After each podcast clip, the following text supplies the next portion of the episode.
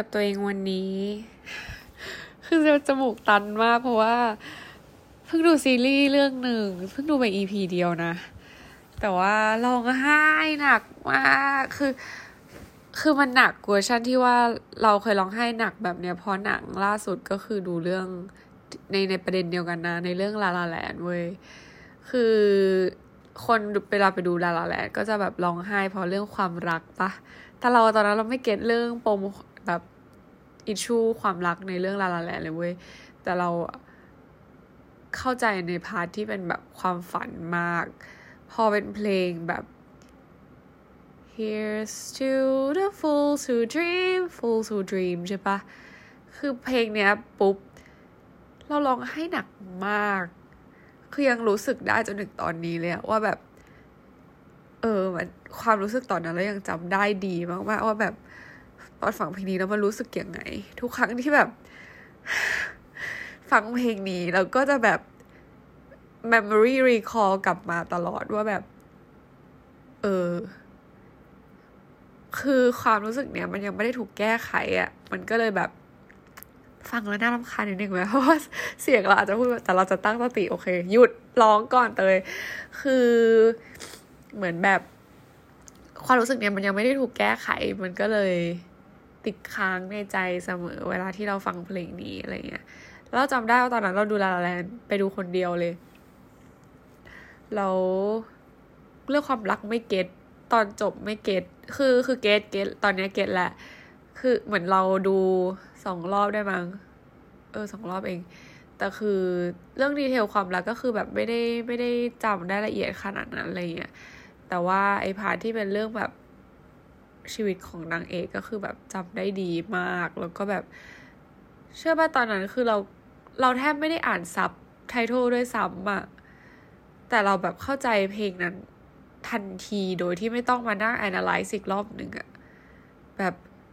ที่คุณป้าไปกระโดดแม่น้ำเซน แล้วก็บอกว่าจะทำอีกครั้งหนึ่งต่อให้มันจะทำให้เขาเป็นไข้หรือเจ็บปวดแค่ไหนก็ตามจากการไปกระโดดน้ำอะไรอย่างเงี้ยเขาก็ยังยืนยันที่จะแบบ ไปกระโดดอยู่เรื่อยๆอะไรอย่างเงี้ย คือเข้าใจโดยที่ไม่ต้องแบบมานั่งวิเคราะห์อะไรเลยอะเราก็เลยแบบ คือเป็นอย่างนี้กับทุก ๆ เรื่องที่เป็นปมเรื่องความฝันอะไรพวกเนี้ยนะ ที่จะพูดให้ฟังอะแล้วก็ไอซีรีส์เรื่องเนี้ย มันอ่านว่าอะไรวะ เดี๋ยวขอไปดูอัดอยู่ไหมเนี่ย เอออัดอยู่ ขอไปเปิด Netflix ก็คือประเด็นว่าเมื่อกี้ไปเปิด Netflix แล้วมันไม่อัดแล้วแก มันฉันพูดไปยาวมากพูดคนเดียวอะพูดคนเดียวจริงจังคือไม่ได้อัด เออชื่อเรื่องจำชื่อเรื่องไม่ได้ แต่ว่าลองไปดูใน Instagram ของ เออเดี๋ยวมันจะไม่อัปเดตนะสิ ชื่อเนี่ยเดี๋ยวแป๊บหนึ่งขอไปเปิดก่อน pause ชื่อเรื่องว่า Navillera N A V I L L E R A เรื่องนี้ก็คือเป็นเรื่องของคุณปู่อายุเจ็ดสิบกว่าจะไม่ได้ว่าเท่าไหร่ แล้วก็เด็กอายุยี่สิบสามทั้งคู่มีความฝันเดียวกันคือการเป็นนักบัลเล่เออ คือพลอตอะมันน่าสนใจตรงนี้ แล้วคือเราก็ เออ พอมันเป็นนักบัลเล่กับคุณกับเด็กอายุยี่สามมันก็ เฮ้ย โอเค ก็น่าสนใจแล้วไงต่อ แต่ถ้าเป็นเรื่องแค่นั้นก็คือเราก็จะไม่ได้ทัชเท่าไหร่เพราะเราไม่ได้เป็นคนในวงการบัลเล่ไม่ได้รู้สึกว่า เอ้ย ฉันต้องดูอะไรเงี้ย แต่พอเป็นคุณปู่อายุเจ็ดสิบกว่า แล้วจะเป็นนักบัลเล่อันเนี้ยคือน่าสนใจมาก แล้วก็แบบ เฮ้ย เรา เรา เรามีภาพไปแล้วว่า เออ คนอายุเท่านี้ คือการจะเป็นนักบัลเล่ นักอะไรที่มันใช้ร่างกายอะไรเงี้ย นักเต้นพวกนี้ใช่ไหมมันก็จะดูจะต้องใช้สมรรถภาพทางร่างกายเยอะ แล้วพออายุมากขึ้นคนก็จะแบบเหมือนจำกัดความไปแล้วอะว่าคนอายุเท่านี้จะแบบไม่ไม่มีความแข็งแกร่งพอ หรือว่ากระดูกกระเดี่ยวมันจะหักง่ายหรือว่าเส้นเอ็นมันไม่ไปอะไรเงี้ย คนจะเชื่อไปอย่างนั้นแล้วว่าแบบการเป็นคนอายุเท่านั้นมัน impossible ที่จะแบบเป็นในจุดที่ที่จุดสูงสุดของการเป็นนัก เต้นหรือนักบัลเล่ได้แล้วอะไรเงี้ยมันก็เลยทำให้พล็อตเรื่องน่าสนใจมากขึ้น แล้วพอไปดูตอนแรกปุ๊บก็นั่นแหละ เรียบร้อย เพราะว่าอืมก็ตามที่พูดไปตอนแรกก็คือมีปมกับเรื่องนี้อยู่แล้ว แล้วก็เลยทำให้รู้สึกว่า เออ ถ้าใครมีปมเดียวกันก็ลองไปดูเรื่องนี้ดูเราว่าน่าจะแบบเหมือนบันดาลใจหรือว่าทำให้คิดได้ หรืออาจจะแบบทำให้เราเข้าใจก็ได้นะว่าจริงๆเรา เรามีความฝันอะไรหรือว่าความฝันนั้นมันแข็งแรงจริงไหมอะไรเงี้ยเก็ตปะเพราะอย่างเราอย่างเงี้ยคือ ถ้าเราไม่ได้รู้สึกร่วมกับมัน เราไม่รู้ว่าจะเป็นตัวตีความว่าเรามีความแข็งแกร่งในความฝันนั้น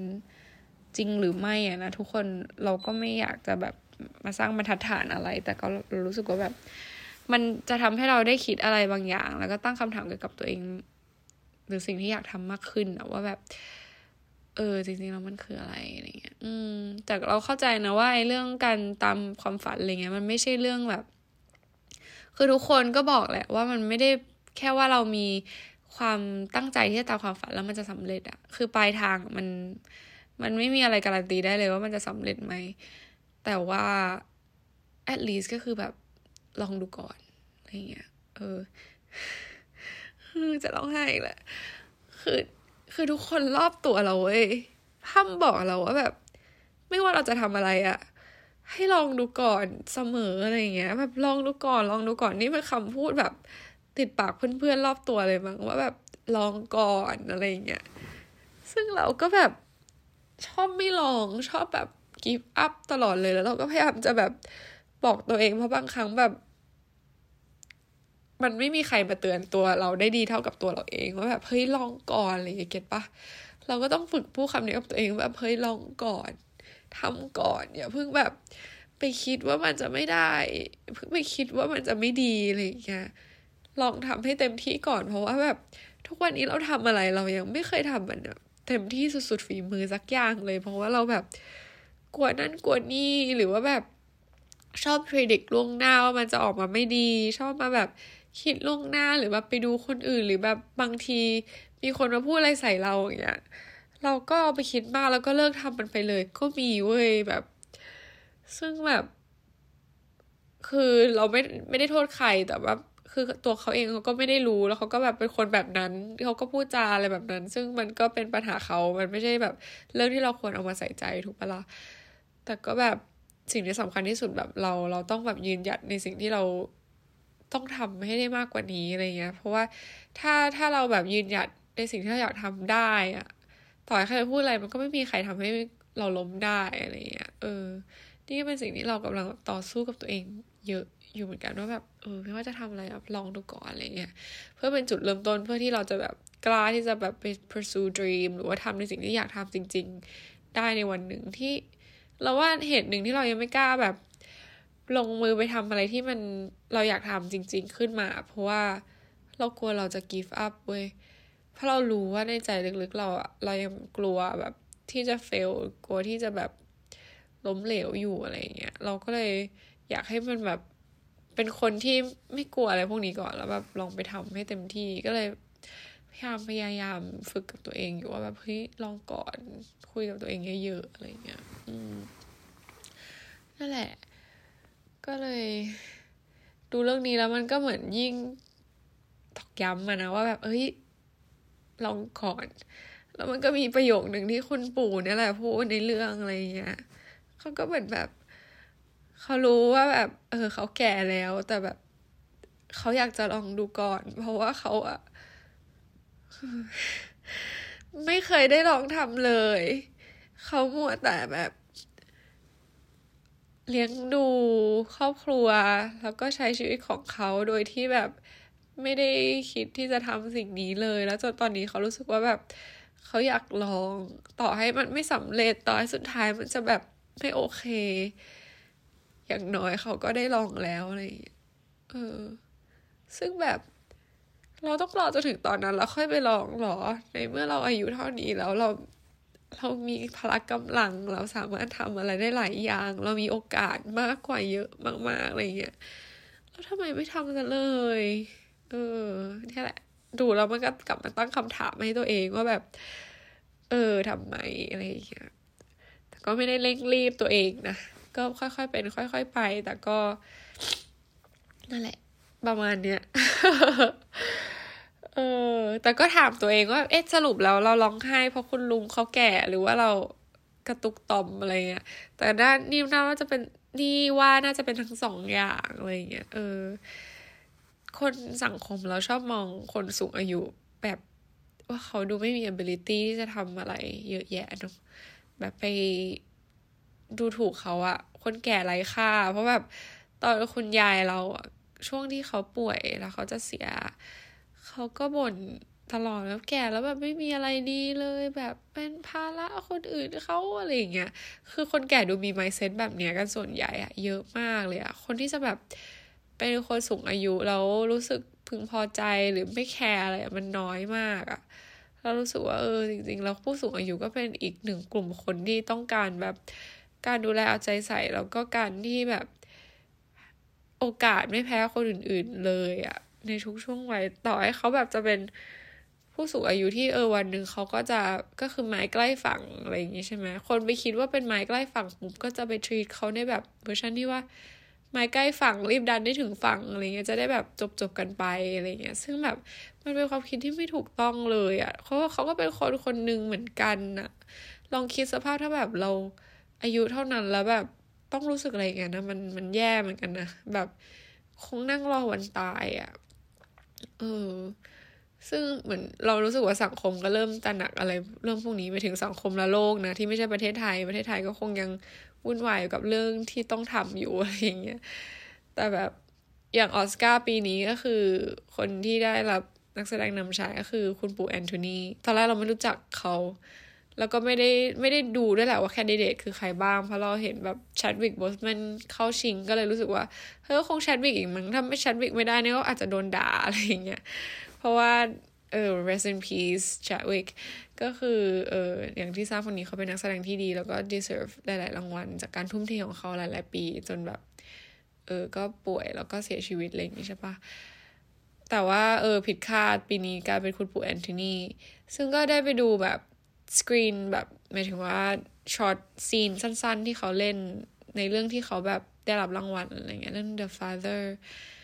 ก็คือ เออเขาเขาเล่นดีจริงอะไรเงี้ยเราไม่เคยดูผลงานเรื่องอื่น แต่เขาเคยได้รับออสการ์แล้วหนึ่งครั้ง แล้วก็เนี่ยเป็นครั้งที่สองของเขาอะไรเงี้ยแต่ว่า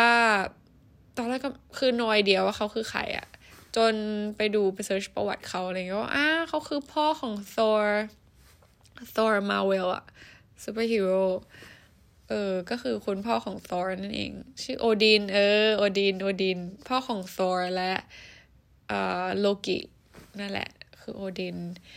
ก็คือนั่นแหละนะคุณคุณคุณปู่แอนโทนีอืมซึ่งเป็นคนคุณลุงอีกคนหนึ่งที่แบบเป็นเขาบอกว่าในประวัติศาสตร์ออสการ์ก็คือเป็นคนที่อายุมากที่สุดที่ได้รับรางวัลออสการ์แล้วก็ยุนยาจอง ก็ได้รับรางวัลเป็น best uh, supporter actress จากเรื่องมินาริมินาริก็เป็นอีกเรื่องหนึ่งที่น่าจับตามองในสังคมละโลกเหมือนกัน เพราะว่าเป็นหนัง Asian ใช่ไหมที่กำกับโดยผู้กำกับเอกคน Asian แล้วก็ cast ก็คือเป็นคน Asian จริง ๆ มันก็เป็นหนังติด ๆ เรื่องหนึ่งแหละ ถ้าให้พูดแบบในภาษา massive ถ้าคน mass มากๆ ก็อาจจะแบบเออดูแล้วเฮ้ยอะไรวะ อะไรเงี้ย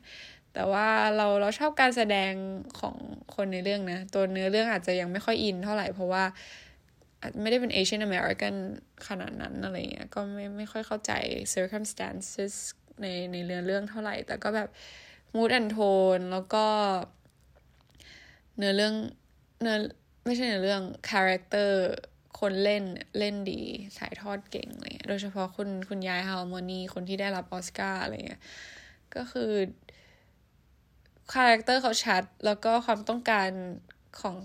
ตัวละครเขาชัดมากจนถึงตอนจบว่าเขาต้องการอะไร ก็ก็ชัดเจนอะไรเงี้ยแล้วแบบเออก็ she deserve that จริง ๆ เลยซึ่งคุณคุณจะเรียกว่าคุณยายคุณป้าแล้วกันนะคุณป้าคนนี้ก็คือได้รับรางวัล จากเรื่องเนี้ยก็คือกวาดมาหลายเวทีนะ BAFTA เอ่ย Golden Globe เอ่ยหรืออะไรเงี้ยก็ยินดีด้วยมาก ๆ เกี่ยวกับรางวัลของคุณป้า ซึ่งอายุเยอะแล้วแต่แบบ แล้วเป็น first เป็นคนเกาหลีคนแรกที่ได้รับรางวัล ซึ่งแบบเป็นเกาหลีแท้ๆ ไม่ใช่เกาหลีอเมริกันอะเก็ตปะเออ ซึ่งสำเนียงนางยังแบบเกาหลีอยู่เลยอะเออ ก็นะว่าเป็นประวัติศาสตร์หน้าใหม่เหมือนกันที่แบบได้ขึ้นมารับรางวัลตรงนี้อะไรเงี้ยรู้สึกแบบว่า เออเราไม่ได้รู้สึกอะไรร่วมขนาดนั้น เพราะไม่ใช่คนเกาหลี แต่ก็ เออเขาเล่นเล่นใช้เล่นดีเล่นดี เล่นใช้ได้คืออะไรมึงวิจารเขาหรอ ไม่เขาเขาเล่นดีเขาเล่นดี จริงจริงจริงจริงจริงอืมก็มีหน้ารี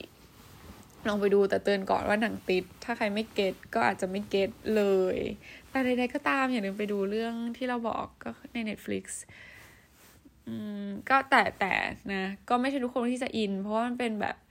ซีรีส์ที่ไม่ใช่ซีรีส์เกาหลีที่แมสแมสที่แบบคาดหวังจะมีกุ๊กกิ๊กกุ๊กกิ๊กหรือมีปมให้แบบ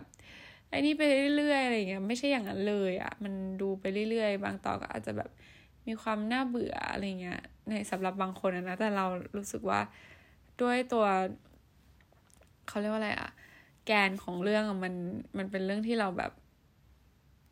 เออมีอารมณ์ร่วมด้วยอยู่แล้ว มันก็เลยทำให้เรา รู้สึกชอบเรื่องนี้มากๆอะไรเงี้ยแล้วก็มูดมันแบบมูดดีอะสีของเรื่องเพลงอะไรเงี้ย มันแบบว่า เออสำหรับเราแล้วมันโอเค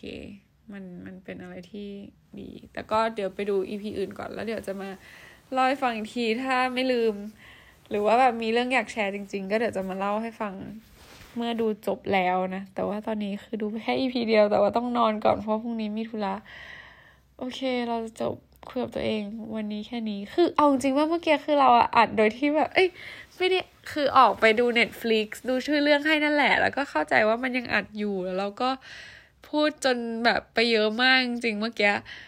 มันดูมีสารมีมีอะไรเยอะกว่านี้แต่นี้ก็พยายามจะพูดในสิ่งที่พูดไปแล้ว ก็เลย อาจจะพูดน้อยลงมาแต่ก็แบบอาจจะไม่เหมือนเดิม ซึ่งก็ไม่มีใครรู้ว่าเหมือนเดิมนี่คืออะไรตัวเราเองเราก็จำไม่ได้ แต่เออเป็นความผิดพลาดที่เกิดขึ้นนะ แต่ก็ไม่เป็นไรก็สิ่งที่จะพูดก็ประมาณนี้ละจ้ะ Good night bye